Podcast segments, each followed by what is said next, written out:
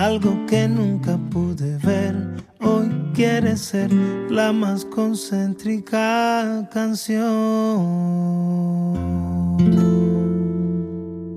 Gentili ascoltatori, bentornati a questo nuovo appuntamento con l'informazione, la cultura e la musica direttamente dall'America Latina. Dal dicembre 2005 che ci occupiamo, lo ricordiamo sempre, dell'altra sponda dell'Atlantico, fuorché gli Stati Uniti e il Canada. Oggi siamo arrivati alla edizione 867 corrispondente al 23 marzo. E sempre quando siamo vicino a questa data, l'abbiamo appena trascorso, siamo alla vigilia del 24 marzo di ogni anno, come succede in questi casi, visto che sarà domani, dico perché ci ascolta in diretta il giovedì sera, lo dedichiamo in buona parte a quello che è successo un 24 marzo, ma del 1976 in Argentina, cioè quando è stato un terribile colpo di Stato che ha portato niente meno che a 30.000 desaparecidos, che ha marcato un prima e un dopo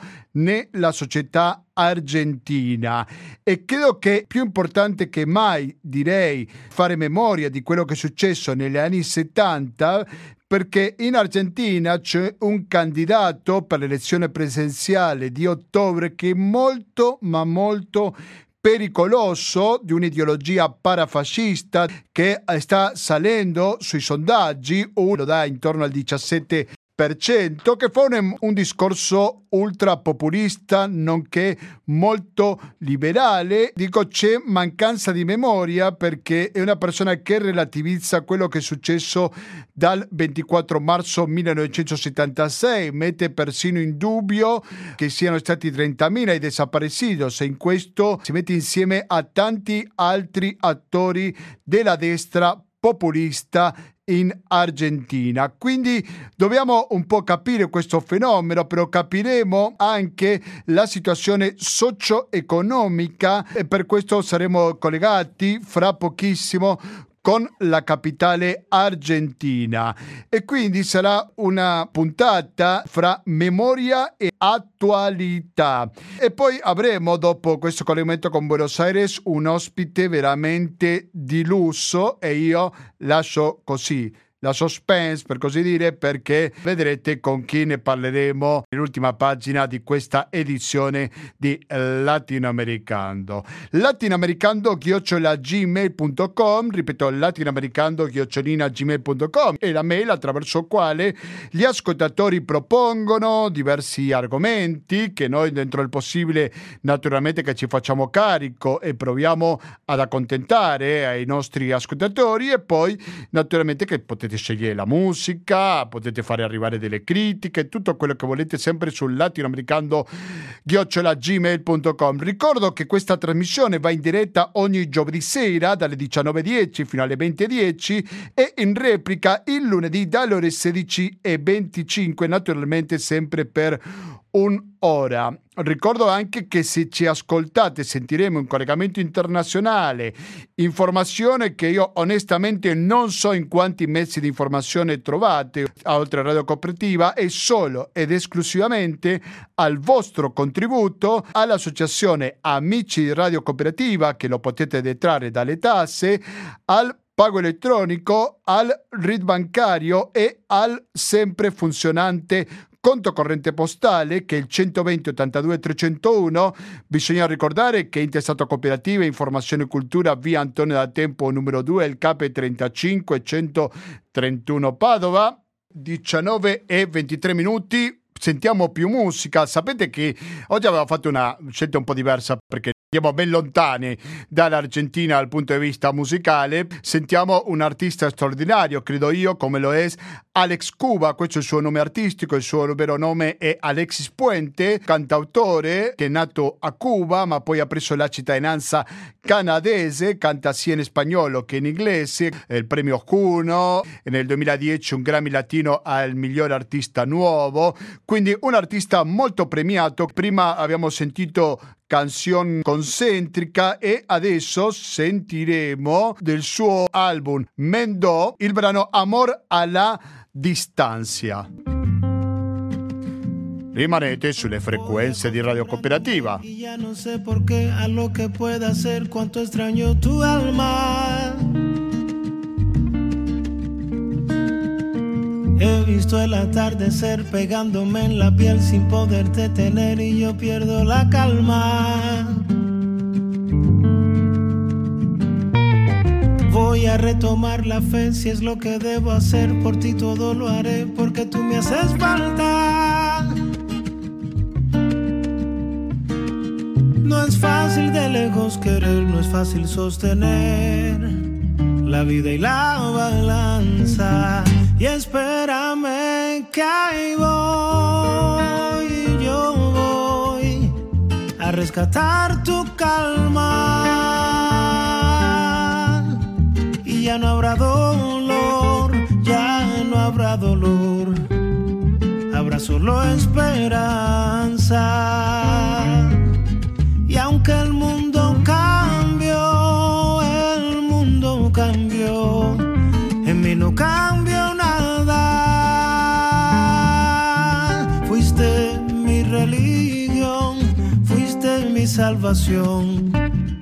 Amor en la distancia.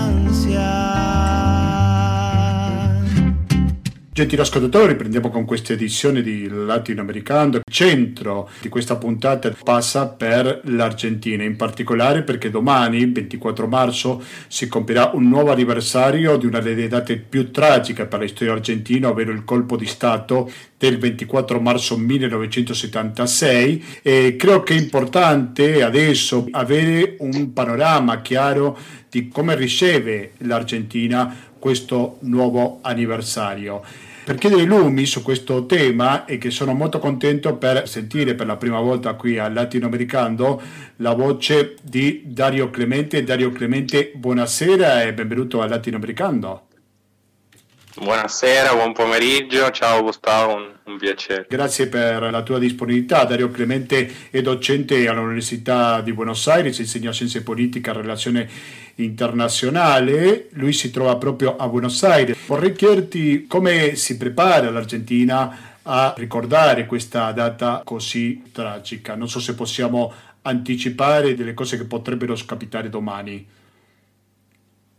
Sì, guarda, è un, sicuramente un 24 di marzo speciale, un po' perché, vabbè, come hai già detto, sono, appunto, si compiono 40 anni dal, dal ritorno diciamo, della democrazia, dal, dal, dalla, dalla, fine della, della, ultima dittatura militare, per cui è, tutto quest'anno, il 2023 in Argentina è considerato un po' l'anno della democrazia, ci sono varie iniziative anche istituzionali e dall'altra parte sicuramente il primo 24 di marzo eh, che segue il fallito attentato contro la presidentessa Cristina, la vicepresidentessa, un, un errore che facciamo in molti, eh, Cristina Kirchner, il, eh, che è successo il settembre scorso dove appunto dei sedicenti libertari, i neolibertari hanno organizzato un attentato e la pallottola non è uscita per, per caso, per cui insomma eh, sei mesi fa eravamo in queste condizioni dove eh, la destra, la nuova destra, insomma, è arrivata fino ad attentare contro la vicepresidentessa e questo è il primo 24 di marzo che ovviamente è una data dove eh, dal tema dei diritti umani al tema del nunca más, nunca más la dittatura, desaparecidos, e nunca más la destra estrema al potere ovviamente e quindi è molto sentito in questo senso. E, ehm, come l'anno scorso eh, gli accordi poi variano, insomma, gli accordi di come riempire la piazza, di come fare le colonne, eccetera, come l'anno scorso eh, sarà prima la, la, sinistra, diciamo la sinistra d'opposizione al governo, a recarsi ad occupare la, la, piazza, che è il solito percorso, insomma, è Plaza de los Congressos, Plaza... dopodiché sarà il turno del, del settore più peronista, diciamo, quindi anche più, più eh, favorevole al governo di, di fare appunto la sua, la sua, manifestazione e riempire la, la, piazza. Come nota di colore è un 24 di marzo speciale anche perché eh, da due giorni la selezione, la nazionale di calcio vincitrice del mondiale, come sicuramente saprete anche là in Italia, è tornata in Argentina per due partite amichevoli. La prima sarà questa sera a Buenos Aires, per cui al tempo stesso un 24 di marzo, diciamo, anche festivo in quel senso lì nel senso che oggi appunto... Dopo ti chiediamo qualcosa anche sul calcio, che è un fenomeno non soltanto sportivo, ma anche sociale. Tu hai ricordato l'attentato contro Cristina e anche ci sono passati ormai sei mesi, mi ha l'idea che ancora ci sono le ripercussioni politiche di un fatto così grave. È corretto questo? Sì, sì, sì, da una parte eh, mi viene da risponderti che eh, le indagini che nei giorni successivi diciamo, al fallito attentato sembrava che si, si, dovrebbe, si, dovessero svolgere velocemente, ovviamente sono impantanate come era, era lecito aspettarsi, per cui eh, come, come diciamo in Italia esiste un po' una verità storica e una verità giudiziaria che ancora non è stata appurata. La verità storica che appunto, come ti dicevo prima, e l'azione è venuta da un gruppo di, appunto, di sedicenti libertari, no? di estremisti di destra, che hanno deciso appunto anche senza troppa logistica e organizzazione di, di portare a termine questo attentato che appunto per fortuna non è andato a buon fine, con collegamenti e anche finanziamenti da parte di grandi istituzioni e partiti della destra più classica, se vogliamo, più tradizionale, più conservatrice. Dall'altra parte la, diciamo, l'iter giudiziario non, ha, non, è avanzato al punto di, diciamo, di, consegnarci una verità anche giudiziale, però sicuramente rimane, come dicevi tu, la parte, eh, l'effetto politico-sociale, nel senso che eh, ovviamente la, l'attenzione è un po' scemata e non, è, non, ci troviamo nello stesso momento in cui ci trovavamo sei mesi fa, però è stato sicuramente un colpo duro per... Eh, per quelle che sono le aspettative ovviamente del, momento, del movimento popolare e oltretutto in un anno come dicevamo prima dove si compiono 40 anni dal ritorno della democrazia e il contesto è anche quello da una parte di, di una crisi economica brutale che insomma in questi giorni si sta ancora più accentuando, un governo che, che è un po' allo sbando e dal, dall'altra parte con le elezioni presidenziali a fine anno di questo 2023 dove queste destre, le nuove destre eh, neoliberali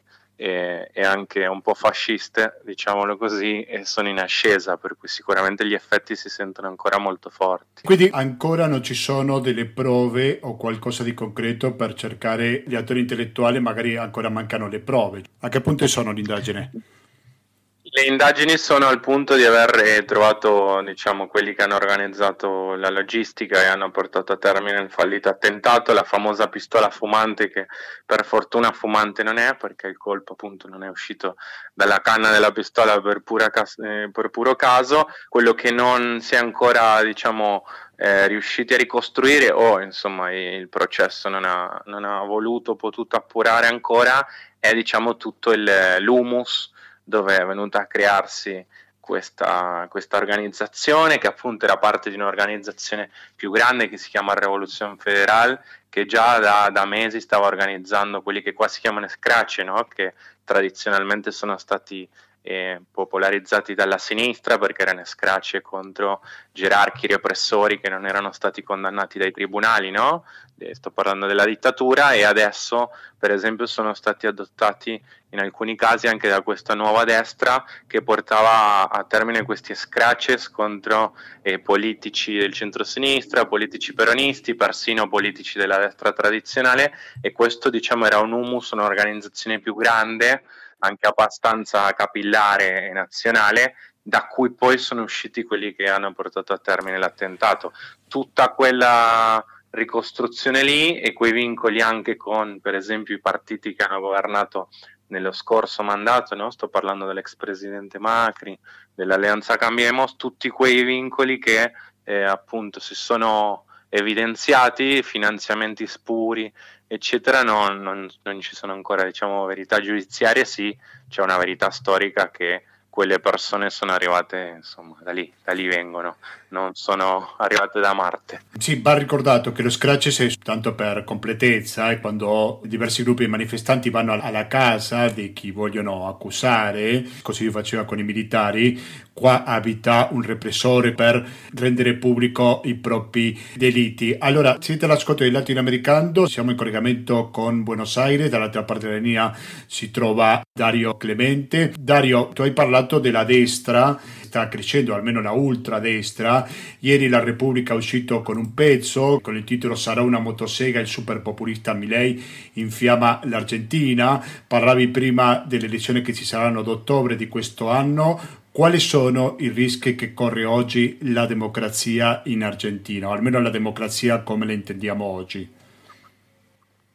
Guarda, è molto difficile risponderti sinceramente sento che è una risposta che va ponderata alla luce di, di quello che si muove nelle piazze, di quello che vedremo questo 24 di marzo, di come ci si avvicina a questa data, perché da una parte gli ultimi mesi sicuramente sono stati visti anche con lecito timore, come ti dicevo, dal movimento popolare, insomma da, dalla sinistra, dal progressivo, dal mondo progressista in generale, come una specie di specchio del Brasile.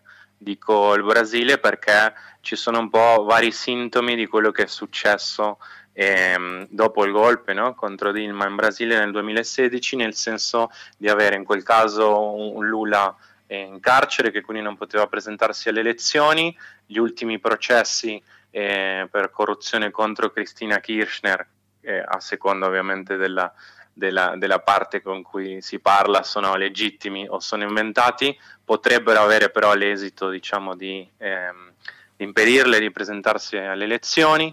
Da un'altra parte abbiamo questi candidati che eh, sono appunto di questa nuova destra, da una parte reazionaria, dall'altra eh, eh, teoricamente neolibertaria, che stanno prendendo quota con eh, vari sondaggi, li danno un anno fa li davano attorno al 20% in tutto il paese, adesso si parla del 15%, è molto difficile eh, carpire diciamo, quel dato lì, però ci sono appunto delle similitudini per esempio con Bolsonaro, no? un candidato quasi inesistente soprattutto a livello nazionale, un, un finto outsider perché in realtà eh, si deve in Parlamento da, da DKD, però una specie di outsider di estrema destra che in un momento di scomposizione del sistema politico, di crisi, estrema crisi sociale e economica, ha preso il sopravvento.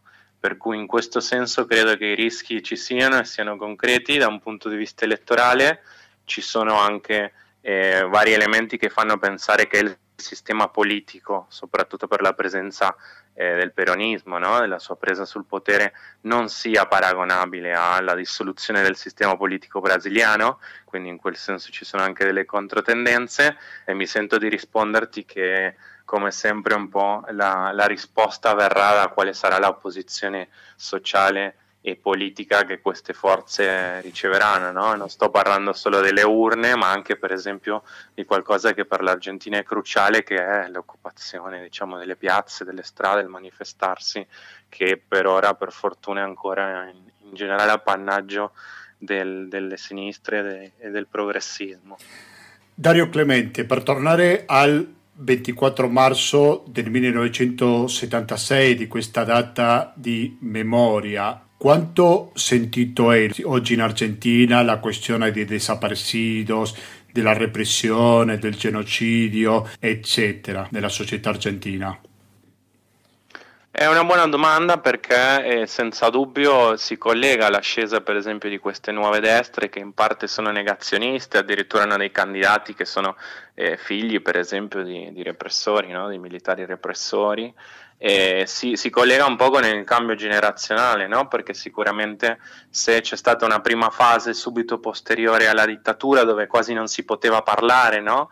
dei crimini commessi dai militari, dei desaparecidos, noi abbiamo attraversato adesso nelle ultime due decadi un periodo dove sì, tutto quello che è successo è diventato un po' moneta corrente, quasi senso comune ti direi, e politica statale. Quindi eh, abbiamo vissuto quella fase lì, però siamo entrati, eh, secondo molti osservatori, in un'altra fase dove appunto, per esempio, i, i più giovani eh, non hanno idea, insomma, non hanno avuto ovviamente l'esperienza diretta e già non sentono più tanto parlare di quello che è successo, per cui per esempio non vedono di malocchio, con malocchio, scusami, ehm, candidati che sono direttamente legati a quell'esperienza.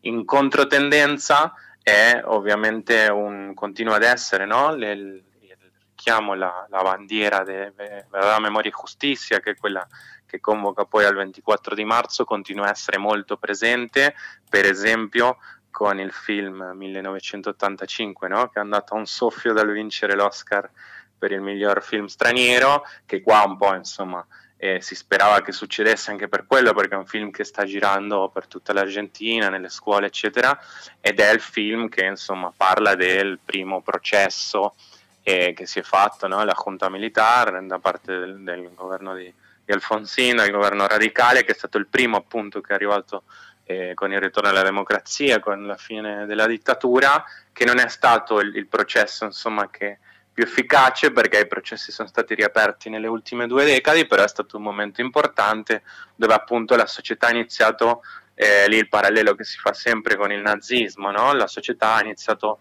tutta a prendere eh, in considerazione diciamo, quello che era successo, nessuno e nessuna poteva più far finta di niente.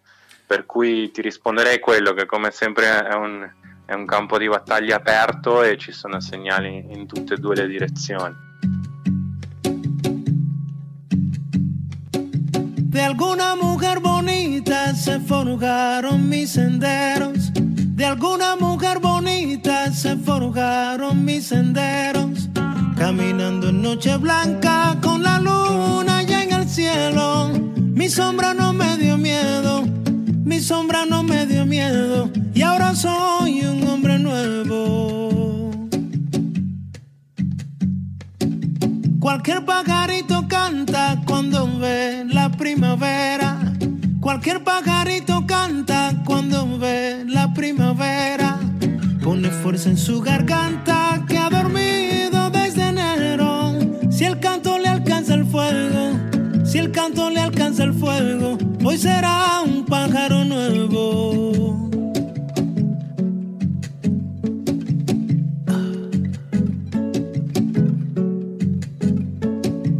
Cambio tema ma fino a un certo punto perché probabilmente è collegato questa crescita della destra radicale, della destra fascista, credo così possiamo chiamarla, con un altro fenomeno come quello della crisi economica. L'Argentina, un paese la cui inflazione ha superato il 100%, con, sempre con disoccupazione, povertà in crescita. Qual è il fenomeno? Sociale ed economico che si sta vivendo oggi in Argentina, Dario Clemente.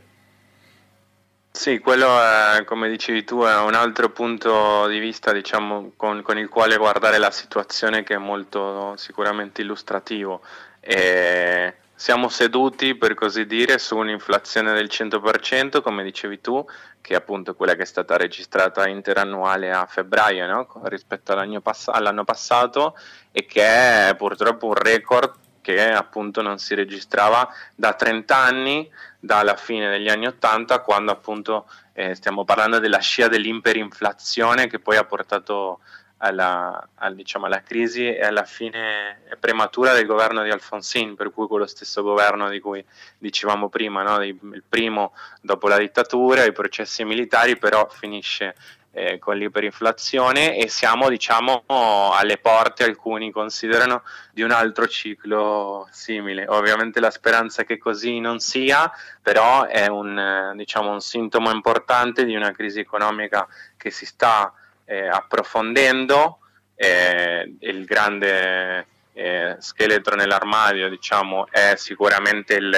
il, il, nuovo prestito con il Fondo Monetario Internazionale che è stato prima firmato dal governo eh, precedente, no? dal governo di Macri e poi è stato rinegoziato eh, dal governo attuale che ovviamente è, un, è, un, è una relazione capestro dove il prestito ingente record ai tempi di Macri tiene a scacco quella che è la spesa sociale, per esempio la spesa pubblica e il, l'impulso, no? l'economia e il mercato interno, per cui eh, come dicevi tu la situazione a livello economico è abbastanza critica e il vincolo con l'ascesa dell'estrema destra sicuramente esiste, eh, in parte per l'effetto psicologico eh, anche che ha le, un'inflazione così alta, per cui ovviamente i salari eh, da una settimana all'altra addirittura perdono eh, potere acquisitivo e, e si manifesta eh, in una maniera molto chiara no? quando vai al supermercato, ma anche eh, quello che qua si chiama estancamento, no? una, una, una, una, tendenza ormai quasi di, un, di, dieci anni dove l'economia non cresce, al di là poi del, di quello che è stato un po' in tutto il mondo il rimbalzo dopo il Covid, no? però non cresce, non, non aumentano i posti di lavoro, soprattutto nel settore privato e quindi candidati come Milei, che è il candidato che tira in ballo la Repubblica, che promettono praticamente di eh, restringere lo Stato ai minimi termini, perché è lì che si perdono i soldi con la casta politica, eccetera, e liberare l'iniziativa privata sarebbe questa la ricetta, no? come sempre, eh, liberare l'iniziativa privata e il capitalismo diffuso che per ora sarebbe stato bloccato da uno Stato troppo grande ci porterebbe fuori da questa crisi. È una ricetta che tutti quelli che hanno vissuto conoscono gli anni 90 qua, a cui appunto a queste persone fa sorridere molto perché è stata già implementata quasi nella sua totalità e ha portato alla crisi del 2001 che tutti conoscono, ma è una ricetta che è presentata magari a dei giovani che hanno vissuto tutta la loro vita in un, nell'estancamento può essere all'improvviso un, una, ricetta, una ricetta che sembra poter avere un qualche successo. Dall'altra parte è interessante che i sondaggi, per esempio, che fanno con la base elettorale di questo Mileio, di questo eh, Libertarios, indica in realtà eh, un nuovo voto protesta, nel senso che addirittura la maggior parte di quelli che rispondono eh, e che dicono che voterebbero voteranno a Milei non considerano una buona idea restringere lo Stato, la spesa pubblica, eccetera. Quindi lì possiamo cogliere, diciamo, eh, un nuovo voto protesta dove all'improvviso eh, l'unico candidato che dice una cosa diversa e lo dice gridando e lo dice dicendo appunto eh, cose che sono apparentemente fuori dalla, dall'arena di quello che si può dire, no? come dicevo, candidando per esempio alle elezioni eh, repressori militari della dittatura militare sembra eh, che si stia sdoganando perché si vedono un po' come in Italia, oserei dire, a tutti gli altri accorpati assieme in una sola posizione, no? per cui qualsiasi candidato che dica qualcosa di diverso viene preso un po' come, come leader e riferimento. La dittatura militare degli anni 70, la crisi economica degli anni 90 portata dal neoliberismo con tanta fame e disoccupazione. Possiamo dire che quello che sta succedendo in Argentina oggi è in parte dovuto alla mancanza di memoria? Credo di sì, da una parte, dall'altra il, ehm, l'analisi un po' che è quello che sta succedendo, che stanno venendo al pettine diciamo, dei nodi, che appunto non è casuale il, il, um, il lasso temporale dei dieci anni, dei nodi che eh, già dieci anni fa con i primi eh, effetti diciamo, della crisi internazionale no, nel 2008 che qua si sono sentiti dopo due o tre anni è iniziata appunto una, nella parte economica una fase di eh, stancamento, eh, nella parte politica no? una, parte di, una, una tendenza a un, una perdita eh, progressiva di legittimità, per esempio del peronismo, del kirchnerismo che era la, la forza dominante, e si sta trascinando un po' diciamo e siamo arrivati a una congiuntura dove se il governo Macri, no? il governo eh, passato non è riuscito a mettere in, eh, in, piedi, diciamo, non è riuscito a portare avanti alcune misure, tagli fiscali, no? la famosa austerity, eh, restringere la spesa pubblica per pagare anche il debito con l'FMI, è arrivato il momento dove eh, non si può più rimandare, diciamo, eh, secondo no? gli, gli, imprenditori, secondo le esigenze eh, diciamo, del, del, potere economico concentrato e stiamo arrivando al punto in cui eh, non si può più rimandare eh, queste, queste, misure. Dall'altra, come dici tu, chiaramente il fatto che eh, siano sempre più le persone che considerano che tutto sommato queste proposte non siano una, una brutta idea c'entra con la mancanza di memoria perché eh, se, se, sempre più parte della popolazione non era sicuramente viva negli anni 70, sì, una parte molto più ingente della popolazione era viva negli anni 90 e ha vissuto e quello che sono stati gli anni 90 come si sono conclusi gli anni 90, no? con una crisi epocale, disastrosa, quasi unica nel mondo, che ha praticamente azzerato l'economia e gettato più del 50% della popolazione nella, nella povertà.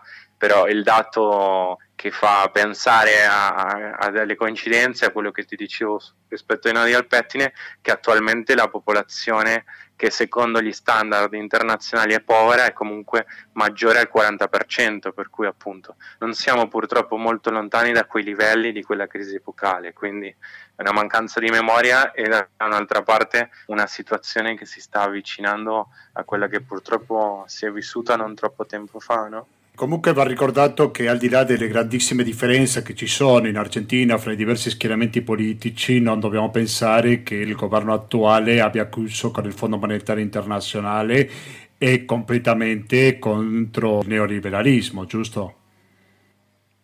No, no, no, infatti una delle critiche sicuramente è che il governo attuale, che è stato eletto anche per appunto avviare un processo di qualcosa simile all'Ecuador, si diceva in quel momento, all'Islanda, un processo di, eh, di, di non riconoscere quel debito eh, stellare, storico per eh, quello che sono i debiti, eh, scusami, i prestiti del Fondo Monetario Internazionale che aveva contratto il governo Macri, Beh, questo governo da subito ha deciso insomma, di ratificare il debito, di rinegoziarlo e quindi in qualche modo di metterci il proprio nome, no? anche politicamente, simbolicamente ha smesso di essere solo il debito che aveva contratto il governo Macri e adesso è il debito anche del peronismo e soprattutto la forma con cui in particolare l'ultimo, il ministro attuale diciamo, dell'economia che si chiama Sergio Massa eh, ha, ha, scelto di pagarlo questo debito che è con ingenti e crescenti tagli ovviamente alla spesa sociale, alla spesa pubblica, eccetera. Per cui in quel senso, pur essendo un governo che appunto, ricordiamo come vicepresidentessa eh, Cristina Kirchner e quindi ha l'appoggio del kirchnerismo, è un governo che non ha rotto sicuramente con alcune delle politiche neoliberali, neoliberiste del governo precedente. Siete all'ascolto di Latinoamericano per Radio Cooperativa, siamo in collegamento con Buenos Aires per parlare con Dario Clemente, professore di Scienze Politiche e Relazioni Internazionali all'Università di Buenos Aires. E non posso non chiederle qualche dettaglio in più di quello che succederà stasera, quando qua in Italia sarà la mezzanotte e mezza, partirà in Argentina, uno scontro fra l'Argentina e il Panama, sarà la prima partita che farà la nazionale argentina dopo aver vinto i mondiali il 18 dicembre 2022. Quindi se vuoi raccontarmi un po' come sta vivendo l'Argentina questo evento sportivo che come diciamo prima è soprattutto sociale, l'Argentina è un paese particolarmente amante del calcio, che clima si sta vivendo a pochissime ore di iniziare la partita Dario?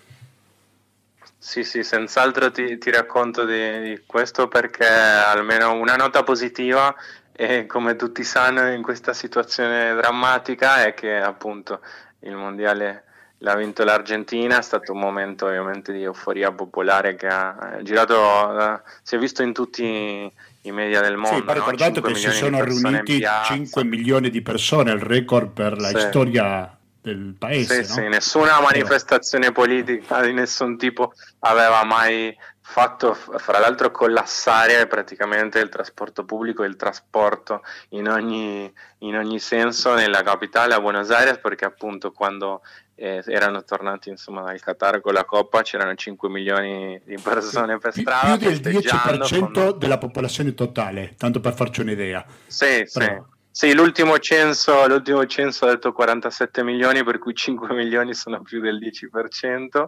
E, e niente, stasera appunto è una festa, stasera è martedì prossimo dove ci saranno appunto due amichevoli, stasera con il Panama e martedì prossimo con Curaçao e più che partite no? nella finestra FIFA sono un'occasione per festeggiare perché per esempio stasera il Panama ha mandato le seconde linee, ha mandato le riserve perché e fra qualche giorno ha un impegno più importante a livello di, di, per classificarsi eh, nel, suo, nel, suo, girone, per cui non ha mandato nemmeno le prime linee, ma non importa, la verità è che non importa a nessuno, c'era una fila virtuale di un milione e mezzo di persone per, per prenotare i biglietti per la partita di stasera.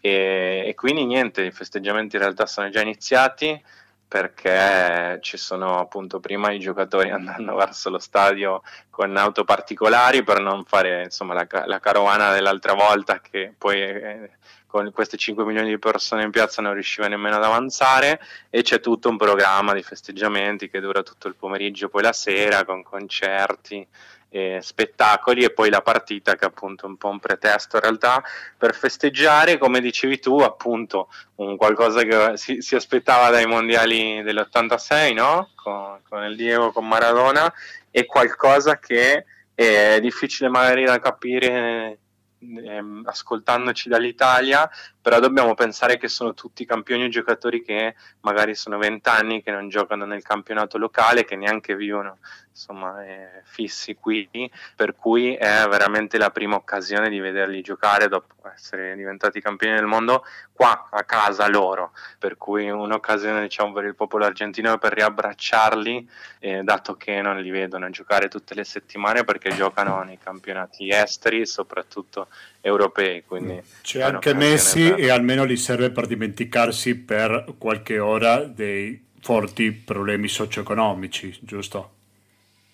Sì, sì, c'è Messi che l'altra sera è andato a una parriccia, no? una, a mangiare carne in un, in un, quartiere centrale qua che si chiama Palermo e è stato preso d'assalto il ristorante da una folla fuori che voleva ormai come Madonna, come, come il Diego, toccargli gli scarpini, toccargli un braccio, vederlo però sì, diciamo che non è, non è, una metafora, non è un luogo comune dire che portano gioia e, e ci vuole. Insomma. Eh sì.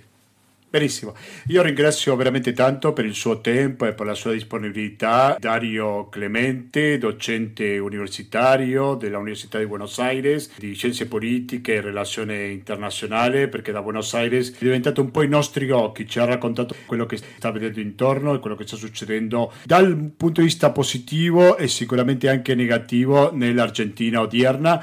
Grazie mille e alla prossima Dario. Grazie a te. A presto. Gentili ascoltatori, andiamo avanti con questa edizione di Latinoamericano, ormai sono le 20 e un minuto, quasi due minuti. Siamo alla vigilia, oggi 23 marzo, del nuovo anniversario numero 37, colpo di Stato. Credo che ci possiamo considerare molto fortunati qui a Radio Cooperativa perché dall'altra parte della linea si trova una persona che molti lo hanno paragonato al Schindler della dittatura argentina che ha salvato tante vite e lui era viceconsole all'epoca dei militari, il suo nome è Enrico Calamai. Enrico Calamai, buonasera e benvenuto a Latinoamericano. Eh, buonasera a tutti e a tutte e grazie per avermi invitato. Grazie a lei, Console, per accettare il nostro invito. Ecco, sono passati 37 anni, dicevo prima, di una data così tragica per l'Argentina. Come vedere una tragedia come quella che ebbe inizio allora con gli occhi di oggi del 2023? Beh, eh, vederla oggi, la crisi, la, la crisi eh, politica terribile che si scatenò in Argentina ha un'enorme attualità. Intanto perché eh, la dittatura, l'ultima dittatura argentina è tutta giocata eh, sul controllo dell'informazione. Eh, i militari argentini sanno che malgrado che a quel momento, a quel punto ormai l'informazione sia prevalentemente iconografica e che quindi si ritenga che tutto ciò che accade viene filmato, viene eh, fotografato, rappresentato, eh, è anche possibile il contrario, cioè che si creda che ciò che non viene filmato e rappresentato non accade. Questo è la, il motivo eh, centrale della scelta della strategia della desapparizione. Non c'erano morti, non c'era violenza nelle strade, non c'erano i carri armati, eh, la vita sembrava quella di tutti i giorni e quindi non succedeva niente. Invece era in atto una caccia all'uomo mostruosa, spietata, che avveniva durante la notte in modi non rappresentabili. E, e questo fece sì che la, l'opinione pubblica mondiale, che tre anni prima si era uh, uh, schierata compattamente contro la dittatura uh, in Cile, prendesse eh, sotto gamba il problema delle sistematiche violazioni dei diritti umani in Argentina. Questo lo dico è attuale perché anche oggi che i mezzi, eh, che ci sono i social, che la comunicazione è costante, che ci crediamo di essere informati, anche oggi ci sono delle zone d'ombra in cui il potere può fare quello che vuole e più siamo in piena disinformazione a causa della guerra in corso ai nostri confini. Questo è uno degli aspetti. E l'altro aspetto è l'indifferenza dell'opinione pubblica. Eh, in Argentina eh, appunto il fatto che la gente scomparisse che non ci fossero i cadaveri, che le morti fossero negabili o comunque non dimostrabili, faceva sì che la gente non credesse a quello che si diceva che stesse accadendo. E questo è quello che succede oggi, 2023, nell'Europa avanzata e opulenta, eh, con le morti di migranti tutto intorno, morti di migranti nel loro percorso verso, la, verso l'Europa. Siete all'ascolto di Latinoamericano, dall'altra parte della linea ci risponde il console Enrico Calamai eh, che ha scritto un libro molto interessante, l'abbiamo consigliato in più un'occasione qui a Latinoamericano, però non mi stancherò mai di consigliarlo, che niente asilo politico, diplomazia, diritti umani e Desaparecidos, in cui racconta la sua vicenda in Argentina come diplomatico italiano. Console, lei fa spesso questo collegamento fra i desaparecidos dell'Argentina degli anni 70 e anche in Cile, perché lei ha avuto esperienza diplomatica pure in Cile. Possiamo approfondire qualcosa in più su quello che sta succedendo con i migranti oggi qui alle porte d'Europa? Eh, eh, guardi, eh, la verità è che i migranti eh, sono l'altra faccia della globalizzazione. Eh, la glo- cioè, finita la guerra fredda, nel mondo unipolare che si afferma intorno all'unica iperpotenza sopravvissuta, eh, è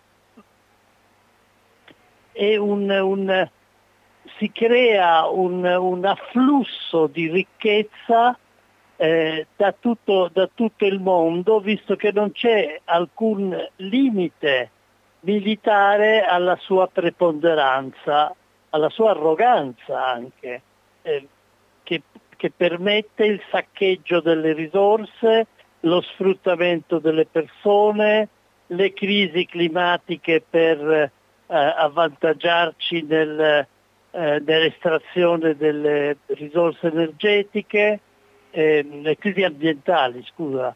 Eh, eh, cioè tutto un mondo in cui in realtà si riafferma un neocolonialismo.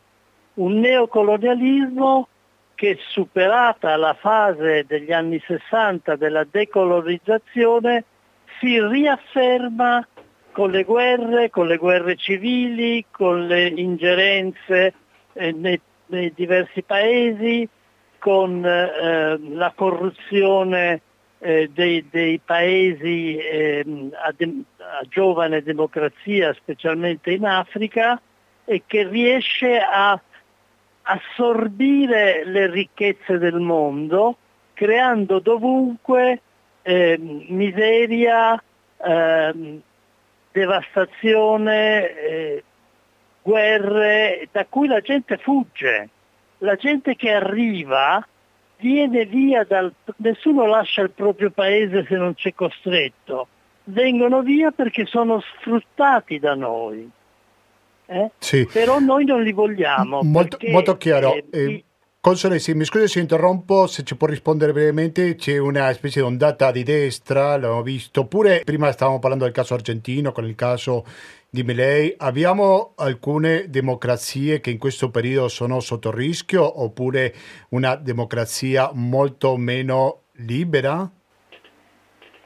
Beh, eh, si sta creando un sistema di democrazia formale in cui il governo spesso, come sta accadendo in Italia negli ultimi anni, eh, viene, viene, ehm, gli vengono sottratte le, le, le, vere e proprie funzioni legislative che eh, vengono spesso oh, svolte dallo stesso esecutivo, quindi sono democrazie formali svuotate di contenuto quello che si chiama, eh, lei lo sa, meglio, lo sa meglio di me, con parole, con spagnolismo, dittatura o, o no, pardon, demodura o ditta blanda. Esattamente.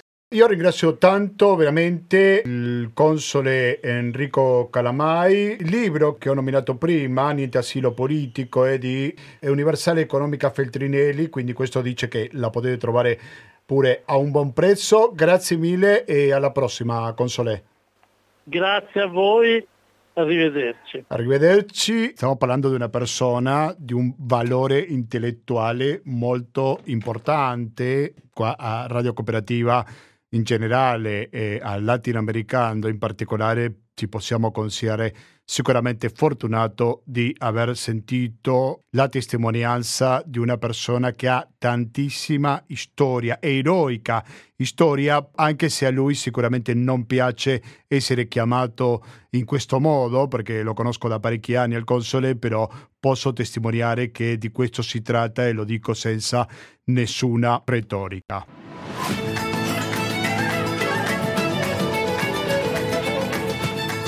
Come anche dico senza nessuna retorica che adesso dobbiamo salutarci perché ormai sono le 20 e 12 minuti perché ci ascolta in diretta il giovedì sera perché ricordo che questa trasmissione va pure in replica il lunedì dalle ore 16.25. In questa puntata che l'abbiamo dedicato, come in realtà lo facciamo ogni anno perché ci sono alcuni parallelismi che si possono fare con le dovute cautele fra quello che capitò negli anni 70 in America Latina e quello che succede oggi e usiamo questa data come un buon pretesto, fra virgolette, per riparlare, come fa spesso questa trasmissione, dei diritti umani.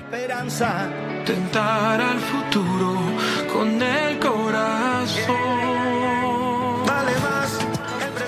Probabilmente non sentirete parlare dei diritti umani nelle due prossime trasmissioni perché fra poco sentiremo un intervallo musicale che andrà avanti fino alle 21.20, dopodiché sarà il momento di sentire musica e cultura. La vita muda, mudarà. Volete dirci qualcosa, positivo o negativo che sia? Basta che sia con rispetto, noi sentiamo tutte le critiche e naturalmente accettiamo le proposte di argomenti, magari scegliete voi un tema, anche una musica, come oggi ci ha accompagnato, lo ricordo, Alex Cuba. Allora potete scriverci a latinoamericando-gmail.com ancora latinoamericando-gmail.com Saber que se puede, querer que se allora, potete dirmi che avete sentito un collegamento con Buenos Aires. Potete dirmi che avete sentito un collegamento con una persona importantissima per quanto riguarda il salvataggio delle vite umane di italiani e non solo negli anni 70, ma nessuno mi può dire che ha sentito pubblicità. Perché? Perché abbiamo un, un conto corrente postale che è il 120 82 301, abbiamo il RID bancario, abbiamo il pago elettronico e abbiamo il contributo con l'associazione Amici di Radio Cooperativa che lo potete detrarre dal 5 per 1000. Non so cosa farete, però in ogni caso mantenetevi in compagnia di Radio Cooperativa sul 92.7 MHz per il Veneto in genere o il www.radiocooperativa.org per ascoltarci con un'ottima qualità audio in streaming. Da Gustavo Claro non mi resta più che salutarvi e noi ci diamo appuntamento per questa domenica dalle ore 18.30 con una nuova puntata con l'attualità internazionale. Grazie e alla prossima!